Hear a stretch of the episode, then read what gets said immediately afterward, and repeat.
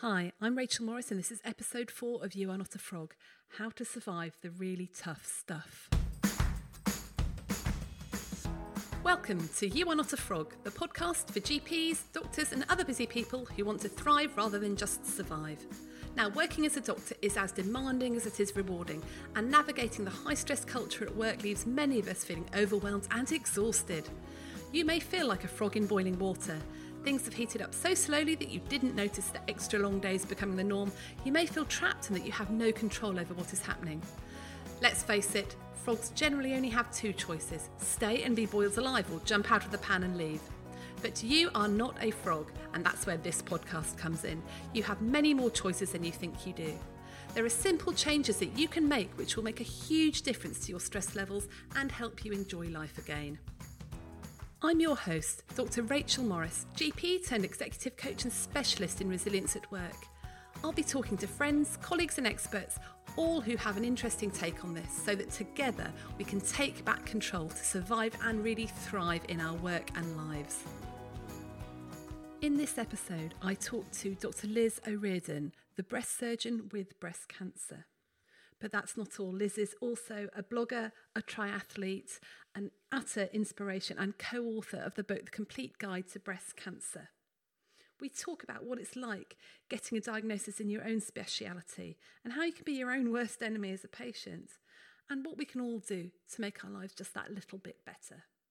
So I'm really pleased to have with me today Dr. Liz O'Riordan. Liz, can I let you introduce yourself?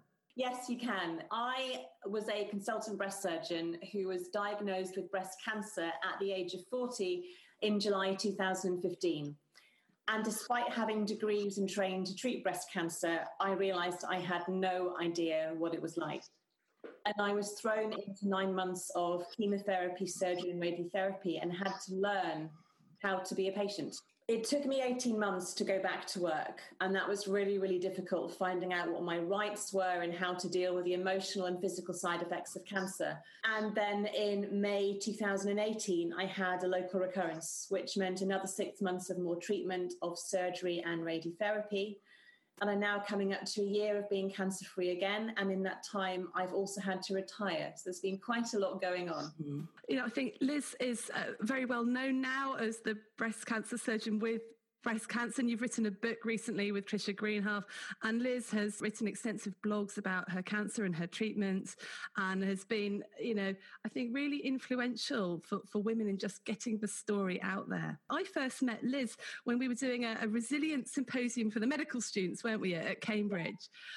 and uh, you know was really struck by her story and her passion for resilience and actually talking about how to live a good life. And so I've invited her on the podcast today because I think there's a lot that we can learn through her experience and, you know, her real wisdom about stuff. And, and Liz, what you didn't mention as well is you're also an amazing athlete and you're doing lots of cycling at the moment. Is that right?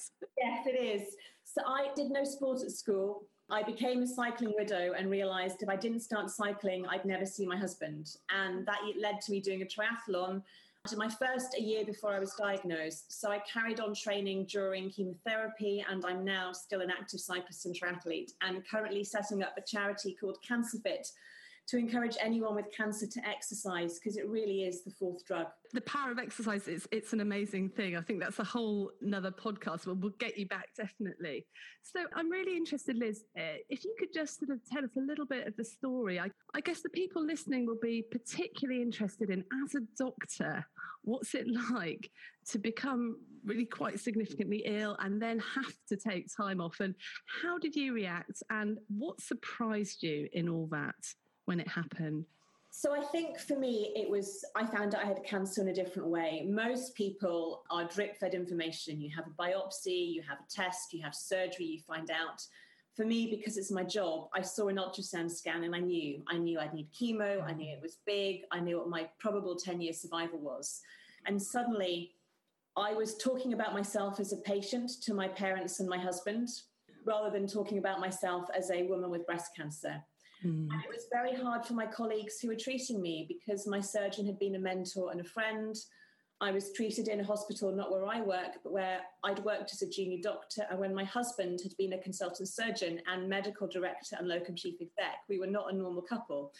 And I think it's very hard for doctors to treat patients who are colleagues, mm. how to treat them normally and forget everything you think they know because otherwise you miss things. And there were quite a few interesting stories of people not knowing what to do or what to say because I'm a consultant breast surgeon. One of the things I realized about treatment was doctors are very good at telling you what will happen to you, but they don't mm. tell you how to cope. Mm.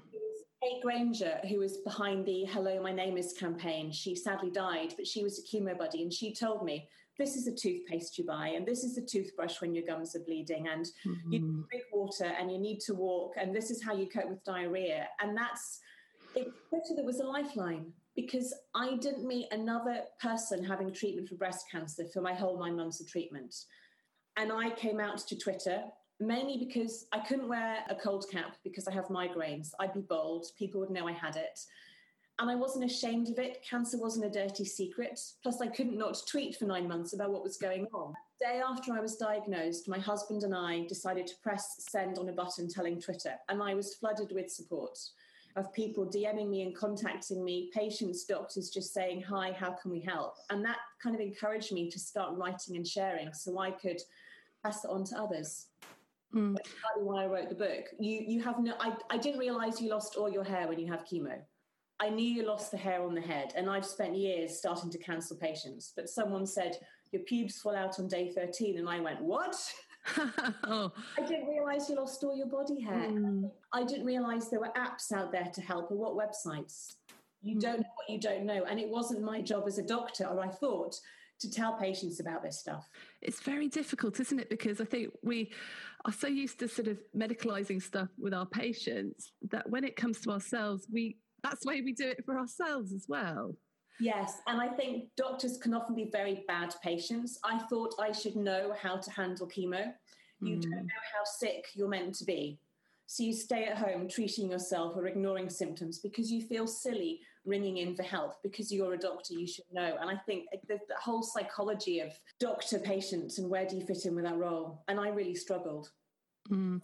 I think perhaps doctors fall into two categories the ones that just don't ask for help yeah. at all and i know that in your blogs a lot of the time you're saying oh, you know if I'd had to do this again, I would have gone at that point and phoned up the oncology nurse or the chemo nurse and said, oh, I need some help now. But on the other hand, yeah we sort of shortcut the system a little bit, diagnose ourselves and go straight to the person we think needs to help us without actually going through the, the systems that might be able to help. Yes. Have you noticed that at all? I knew I could email my oncologist and ask her a direct question. and I wasn't sure whether I should or should I go through the GP to take a couple of weeks. And I think there are pros and cons to both, but sometimes you just needed to be treated like a normal patient and go through that routine because it's there for a reason. It just makes sure you get all the help you should have rather than bypassing it. You have to remember that you are a patient, you're not a doctor. And would you find that patronising at all? If you had been purely treated absolutely 100% like a patient? I think part of me would have. Mm-hmm. And it's a really fine balance. And when I went back treating colleagues, I used to say, right, I'm going to talk to you like I talk to any patient because I'll forget stuff. And when I've mm-hmm. done my bit, we can move on to higher things if you want, but I have to treat you like any other patient because people forget. And one of the hard things, actually, as a doctor who's a patient, is you find you're explaining things to your friends and family. Mm. And they're asking you what's happening and what's the diagnosis, even if your husband is a doctor. And it's suddenly they can't be the carer or the patient role. You're having to explain things to other people rather than saying, Mum, can you just go on the website and look at that? Because it, I don't want to have to explain it to you, but you know you can. And there are so many roles you're juggling. It's difficult, isn't it? You know, if you're looking back on it, what would you have done differently in that respect? Eh, that's a really tough one because everybody handles illness very, very differently. And hindsight and the retrospectoscope is a fantastic thing. Yeah. I don't know how you're going to feel. And I think if wise me now could have told me something different, I would have ignored me because it right. best. Does that make sense? Yes. You sort of have to live through something, don't you, to yeah. to get the wisdom. How I coped may be very different to how another person would cope. But I would say you have specialist nurses there for a reason to help you. And I would actually say I bought 10 books. Even though I have all the knowledge, I wanted to know what it was like for a patient. And mm-hmm. I'd say for doctors to help anybody going through it, ask patients to tell you what websites, apps, forums they found useful, and create a digital signposting tool. Because I used to tell people, don't Google, it's scary. Mm. First thing I did at three o'clock in the morning, and you don't know where to go. And I think giving people a digital signpost to blogs, apps that they can then share to their friends and families will give you sensible, accurate information. Because I was struggling to find this myself, and you come across some really scary stuff. And if I'd been told, right, breast cancer care has a forum where you can talk to people going through chemotherapy that started in January, and mm. this is mm. where you can go to get help, that would have made my life easier. And I must say, just for people that are listening in, Liz has written the most fantastic blog that has all these resources on it. I was looking through thinking, crumbs, yeah, they're so rich there. And it's resources. in the book as well. It's in the book, brilliant. So really recommend that. So looking back, do you think your expectations of how quickly you were going to get better, how quickly you'd be back at work, all that sort of thing, do you think those were realistic or do you think you put too much pressure on yourself? I think I was completely naive. Okay. Um, you have no idea what real fatigue is like until it hits you. Mm. Chemo fatigue, I could only struggle to do two pieces in a jigsaw in a day. You don't have the energy to look at a magazine or just watch Friends repeats. And it took me a good six months after finishing all my treatment to be able to function for a day without needing a day off to recover. Mm. And you think you're mentally ready, but no one can prepare you for going back and actually thinking about something important it's fine working out what to buy for food to eat the next day, but to make decisions on people's lives, it's actually mentally tasking. And I thought I'd be fine. And people had said, no, no, just do a half day here. You think, no, I'm fine. I've been off for a year. I'm desperate to get back. I couldn't multitask. Mm. I used to be 10 people in the clinic and make notes at the end. And now I couldn't remember two things strung together. And I'm now an ambassador for a fab charity movement called Working with Cancer, just to help you think about things even if you're fit and active and running up mountains, you're still legally disabled. And that means your employers have to make reasonable adjustments to allow you to come back to work.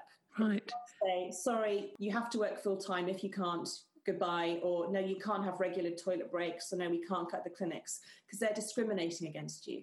That's something I didn't realize. And if you don't know what your rights are, you can't ask for help. But it was things like, what will you do when people don't recognize you? Because mm. you look very different after chemotherapy and how do you want your colleagues to act and to talk? And do you want them to talk about cancer the whole time? And mm. when you see an upsetting case someone with cancer close to you do you have somewhere safe you can just go and be quiet and cry in the toilet? And how do you have build in that resilience that you need? Mm. because how do you put your patient hat off and become a doctor? And then when do you take the doctor hat off and deal with the emotions you felt as a patient? It's mm minefield. Yeah, it must be really hard, particularly when you, I guess you when you first go back. Does it get easier? It did. So I had I spent six months shadowing the Addenbrooke's breast unit. I work at Ipswich because it was felt if I work with strangers, although I, I work with them as a junior, they can be honest and say, Liz, that was really bad. Mm-hmm. Quite ready to operate. You didn't break bad news very well. And they could be honest because I didn't work with them. And that was really helpful. But it was mm-hmm. only when I was back doing it for real, telling someone they had bad news, they had cancer, having been through it myself, was just horrific because you're watching yourself. You see yourself crumpling on the other side of the table, and you just want to reach out and give them a hug, and you think, I have to be the bad guy. And in my first MDT back, the second patient basically had my cancer, give or take a centimetre here.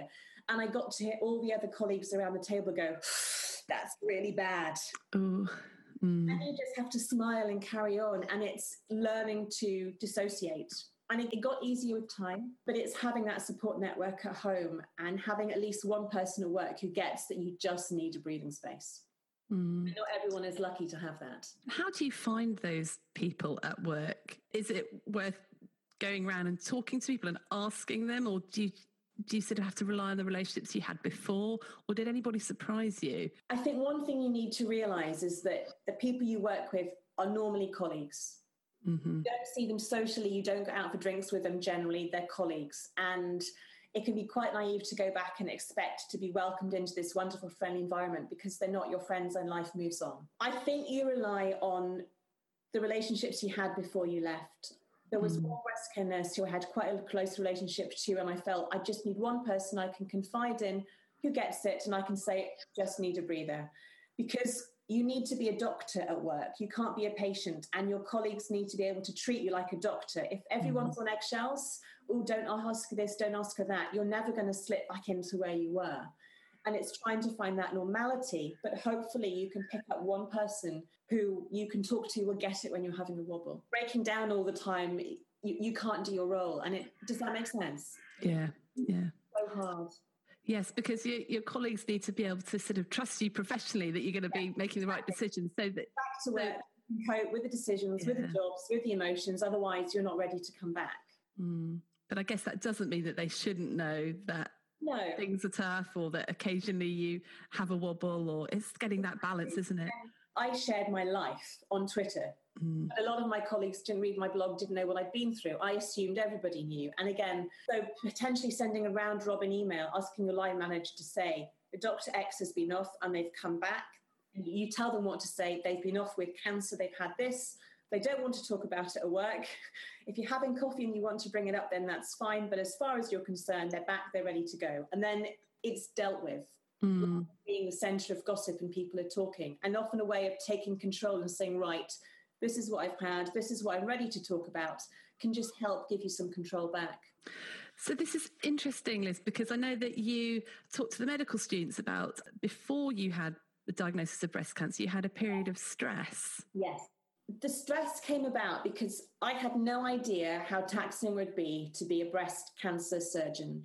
Mm. When suddenly you are the one telling up to 10 women a day they've had cancer, it's come back, they need chemo and you can do it back to back five in the morning five in the afternoon and it feels mm. like all you're doing is breaking a woman making her cry pick her up pass her on doing it again mm. go home at five o'clock on a friday broken and just that that stress of dealing with all that emotion and you don't get coaching it's part of the job no one tells you how do you cope with breaking bad news it's what consultant surgeons do and I had a couple of months off and I realized I was the world's most boring dinner party guest.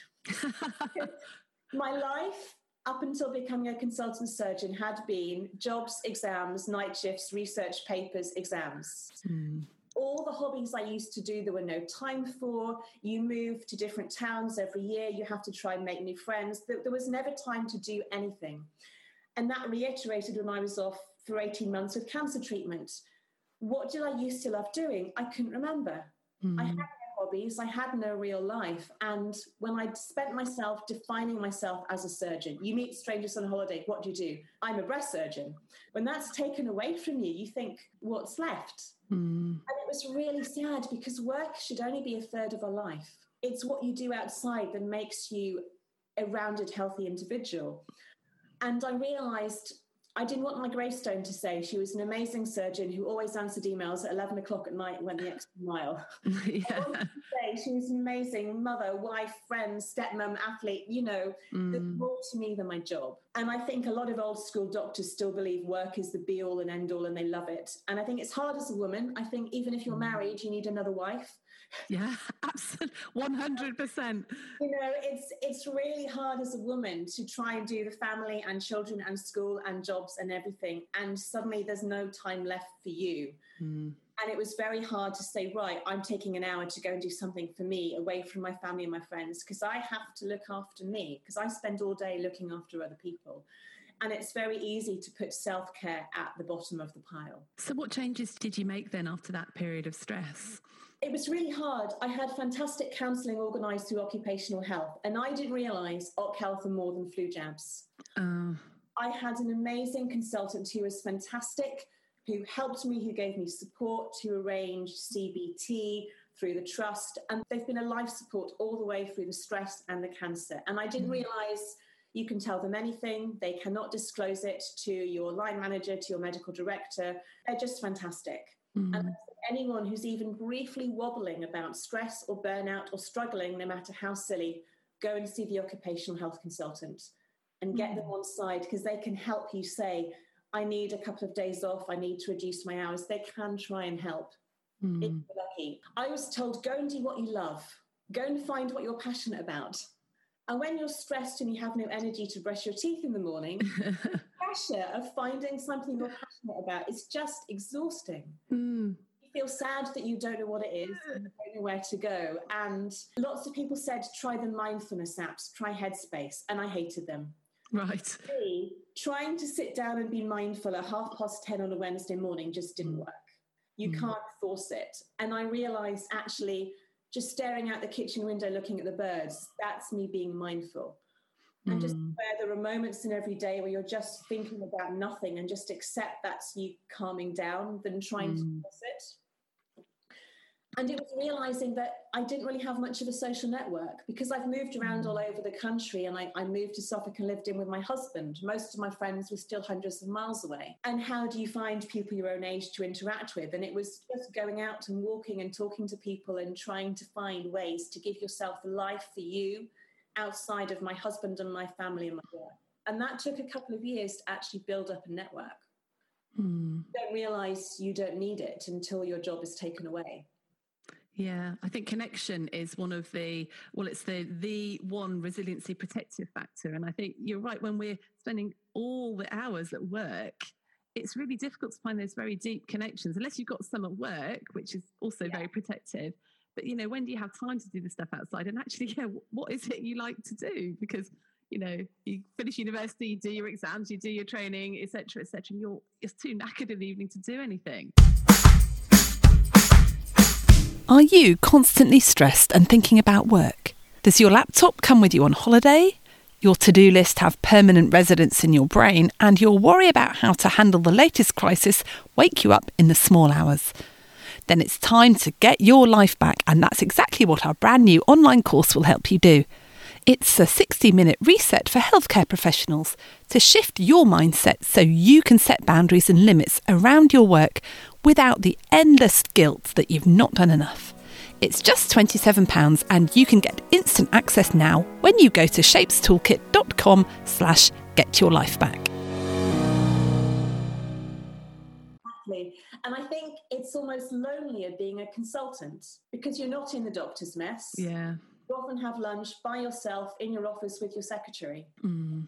And that was almost the most loneliest time because that amazing support network in the doctor's mess had gone overnight. And you're dealing with all these decisions and complaints that come in by yourself. And again, not every department is like that, but I know a lot of people have said it's actually really hard being a consultant because the support network is gone when you need it the most. Yeah, I think that's very true for GPs as well. You know, yeah, GP principals spend a long time in their room doing paperwork, and at the best, they can come out for five minutes for a, a coffee with someone. But yeah, I think sort of being a senior doctor can be really quite lonely, can't it? Yeah, hugely. I know that in your blogs you talked about your secret tribe and a way that you found connections in different ways. Was that by Twitter or how did you find this secret tribe and how did they help you? It was all through Twitter. So when I told the world I had cancer, a couple of doctors DM'd me. One was the late Kate Granger. One was another, sadly now died, doctor with malignant melanoma that came back. And one was Trish Greenhalgh, okay with. And she didn't tell anyone she had cancer for 18 months, but we had chemo on the same day. Oh, right. So we could share the constipation and the pain and the diet. But just having three doctors to talk to who got what it was like to be a patient and how sometimes you weren't treated great because you were a doctor was just fantastic. And following on from that, a Twitter call for other doctors to help. And I've now got a WhatsApp group for doctors with cancer all over the mm. world, all stages, all ages. Sadly, one of us died yesterday, which is a bit. Mm. The problem of helping people with cancer is that your friends die. Mm. Even through being an advocate on Twitter for breast cancer, you have to dip in and out because people die and it's just too close to home. But I think healthcare professionals need that support to know what it's like to be on the other side of the table. And it's just this. My husband used to think he got quite jealous who are you talking to at three o'clock in the morning? And I'm not mm. having an affair. It's just someone who gets what it's like. Your family love you, but they can't understand the crazy thoughts going through your head. And that's where connecting with somebody, whether it's online or in real life, can just help you know that you're normal. Someone else is going through this. You're not the first person to think that.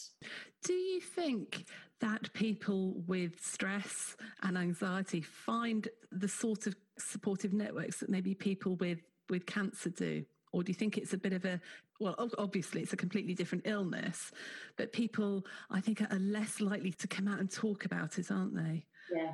I was off with stress in 2014 and the stigma was still huge around mm-hmm. it. And then Matt Haig wrote his books, Reasons to Stay Alive, and kind of broke mm-hmm. the stigma of men talking about it. Yeah. then with the junior doctor burnout crisis, you've got the Facebook Tea and Empathy group. And I think people are realizing they need to connect and need to talk. There's mm-hmm. a need for it, and you find a way of making it if it's not there. And then the huge takeoff of podcasting. There's mm-hmm. so many podcasts now about mental health and resilience, and the You, Me, and Big C with cancer. People are are coming out and being open. And I think mm. it's fantastic that it's okay to talk about anything. And you, you're kind of drawn to people going through a similar boat.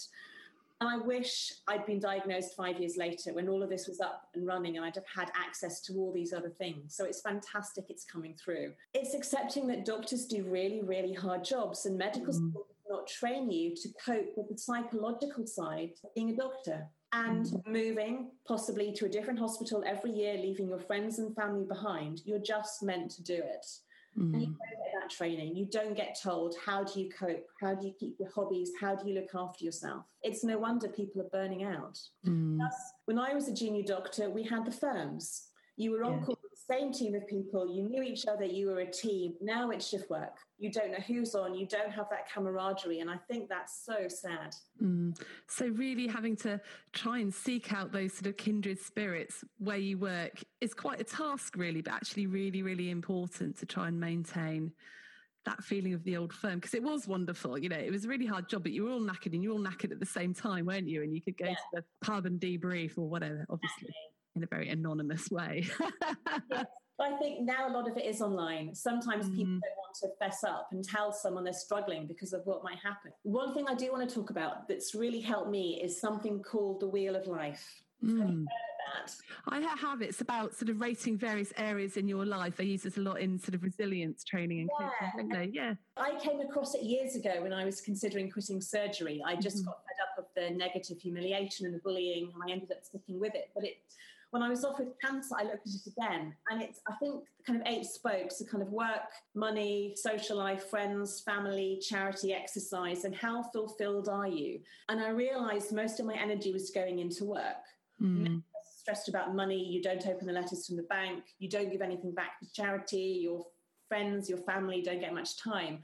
And you realize how unbalanced your life is. And I think every once in a while it's good to check in and say, right, okay, what can I do to make me feel more balanced, to feel more calm, just to mm. help make me a more balanced person? Yeah, that's a really good tool. And what we could do is put a, a link to the Wheel of Life in the show yeah. notes so that if anyone wants to just click on that and, and just do it. And it's a really revealing exercise. And I think you can, if you want to, add your own spokes, can't you? So things that are particularly, particularly important to you.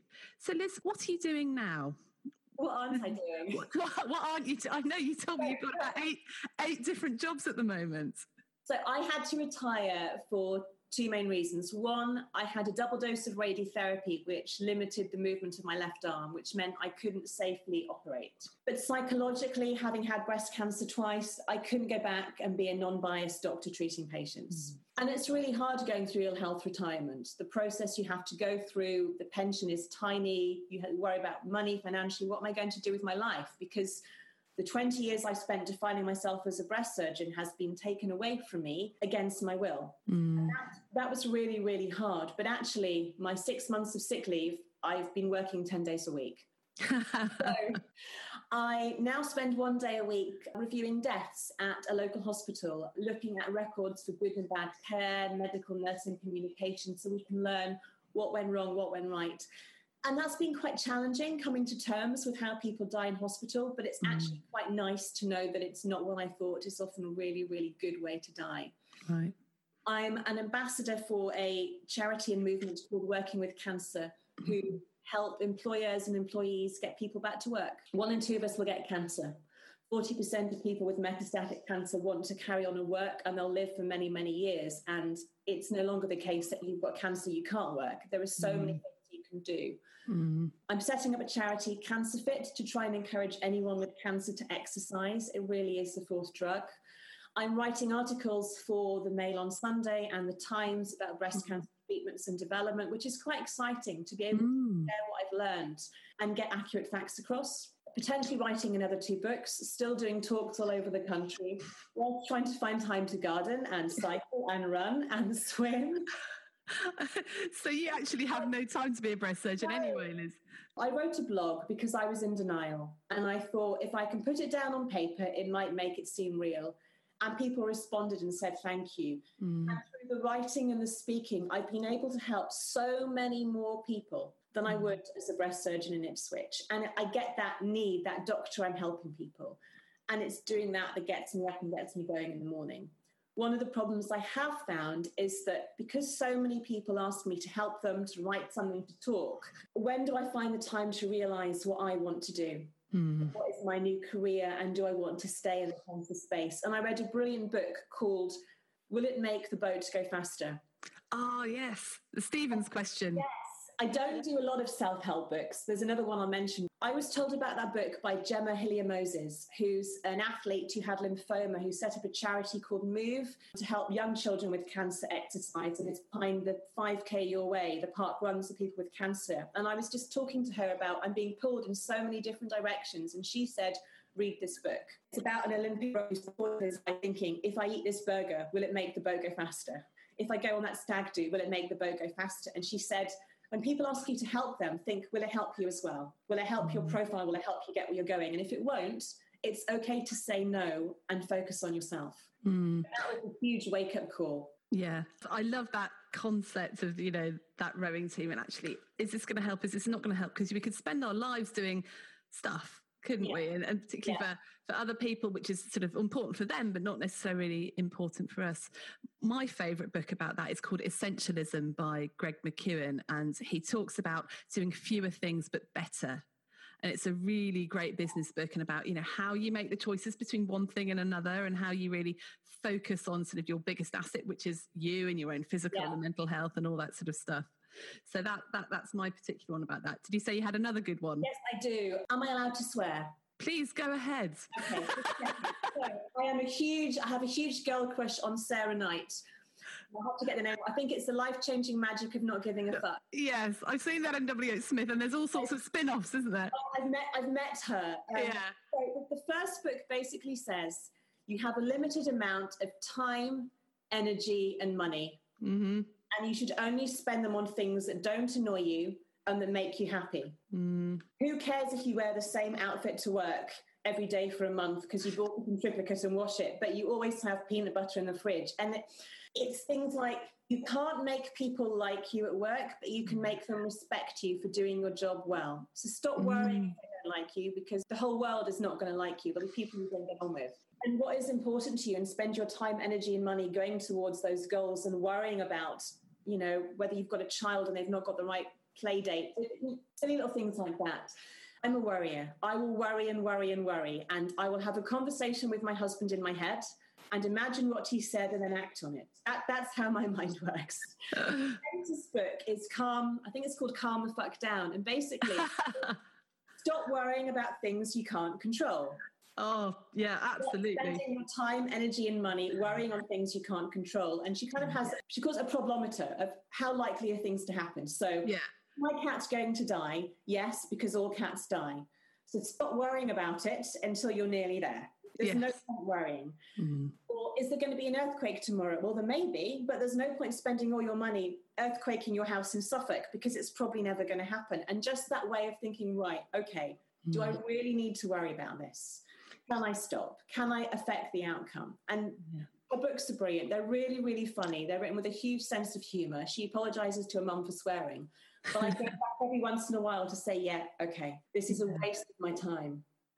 Absolutely. And I, I, couldn't agree more. And that's, I guess, the reason for this podcast is that people, and I think particularly doctors, we, we, we can spend quite a lot of time focusing and stressing out on things that we absolutely can't control, yeah. like what our hospital trust is doing, or the the change that the government are making to the NHS, or what the CCG have done.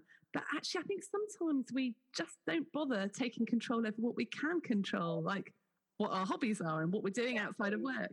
And I think a huge part of that is learning to say no. Mm. I'm a yes person. I say I used to say yes to anything as a junior doctor because I thought people wouldn't like me or respect me or give me a job if I said no. And that carries over into all of your life. It's like I guess you want to help people, so if you mm. say no, they might not like you, which is one of the drawbacks of social media because it's a lot of people just putting mm. stuff out to get people to like them, and it's very artificial, especially Instagram. But I can say no. I now would tell junior doctors, I was one of those people who had 10 projects on the go and you never finish them. the days before email, oh, sorry, did that bounce? Or the dog ate my homework, and then the registrar moves, it doesn't get written. But you feel guilty if you turn something down, and then you're so busy juggling all these projects, you have no time for anything. And I'd now tell anybody, you have two projects on the go at work. One you're collecting data for, and one you're writing up. Right. And if the head of the department says, Can you just do this? Say, I can, but not until six months because I will need to finish these two projects. If I say yes, it won't happen. Mm. And as a consultant, I'd much rather a junior doctor was honest and said, I just don't have the time, rather than me chasing and chasing and chasing them up. Mm. This is another great tip from someone, I can't remember who. He has a distraction iPad. So when he comes home, his phone gets charged. If someone wants to call him, they can, but he doesn't have emails on his phone, on his iPad. Mm. There's Netflix Twitter, but he can't look at work emails because you can't act on them. Why are you looking at emails at midnight? Because you can. And then you're looking at emails and you're not talking to your family. And it's yeah. just a really interesting thought of I'm not paid to work when I get mm. home. It can wait. And on a mm. Friday, it can wait until Monday. And that discipline, there's more to life than your phone. And I'm as guilty as anyone of being hooked to Twitter, but it's just take a step back. Mm. And it's really hard to say no because I think we've had this sort of deep biological drive in us to be liked by the tribe because if you're not liked, you're thrown out the gang yeah. and you'll get eaten by a bear. How has what you've been through and your illness affect, you know, I guess that must affect your perspective on life and your ability to say no. It's been really hard. I think when you first start writing and being asked to talk, it's really flattering. Mm. Yes, and I live in Ipswich, and I get a lot of people, invites to go and talk, and it'd be Newcastle, Sheffield, yeah. and that's a 12 hour train trip. And I was yeah. free, and I'd be knackered, and I felt I can't say no because I know I can make a difference to mm. people in that room. And I was knackered, and I've had to realize I gave 20 talks in the space of two months. Most wow. of them and because they're students' conferences or charities, we can't afford to pay the travel, and I do it. And actually, it's knackering. Mm. It's just learning to set boundaries about what really is important. Yeah, I guess once you've decided what's really important, then it becomes easier to say yeah. no to the other stuff. So actually, these are the people I'm going to focus on speaking to and, and everything else. Yeah. But it's a really hard thing to do. I think just because we're asked, we feel that we then feel obliged. And it's flattering. Someone likes me. Yes. Yeah. Nice. And if I say no, they won't ask me again. So Liz, I think we're almost out of time, but it's this, I'm going to definitely invite you back because I think there's so much more we can talk about because I particularly want to hear about your joy as well. But I think we'll okay. do that. Yeah. we'll get you back and do that. Just what would your top three tips looking back at everything that you've been through for doctors who are facing either a period of stress and burnout or you know a really significant illness what would your top three tips be for them so i think you need to get a medical professional on your side ideally occupational health or your gp the earliest sign that you think you're not right go and ask for help because we're doctors we let things go far beyond where they should and often you're calling for help when you're really, really, really ill, not at the early stages. So I would say listen to the warning signs and go and talk to someone and say, Is it okay? I'm not coping. I need time off. I would tell people you're not alone. Someone has gone through this before. And with the beauty of social media and forums and websites, just start Googling and actually reaching, just reaching out to someone else and having a conversation to realize someone else has been through this. They've been where you are, they've got through that can really help you feel you're connecting with someone. Because if your family and friends don't get what stress or depression is, they don't know how to cope. One of the problems I had when I was off with stress was I was told to go out and enjoy myself. Mm-hmm. And the guilt I felt about walking outside smiling in the sunshine because I meant to be ill. And what if someone mm. from work saw me enjoying myself when I was meant to be off sick? And it's mm. realizing mental illness is an illness and it is not your fault and it's just as serious as physical illness and don't feel guilty mm. That time to remember what is important to you and baby baby steps.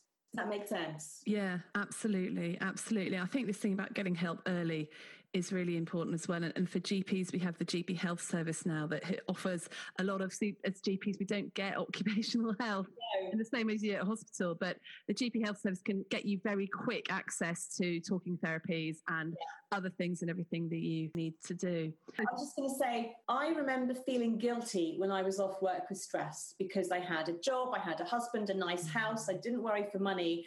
And I just met Kate Granger, who was dying of cancer. Mm. And I, in some ways, dealing with cancer was easier than dealing with stress. Right.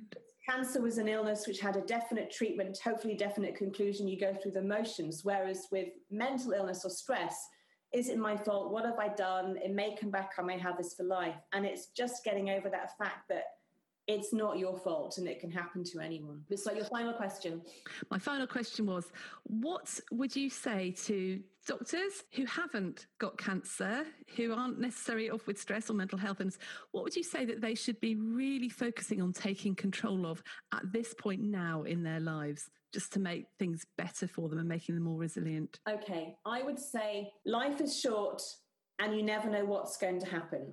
Mm.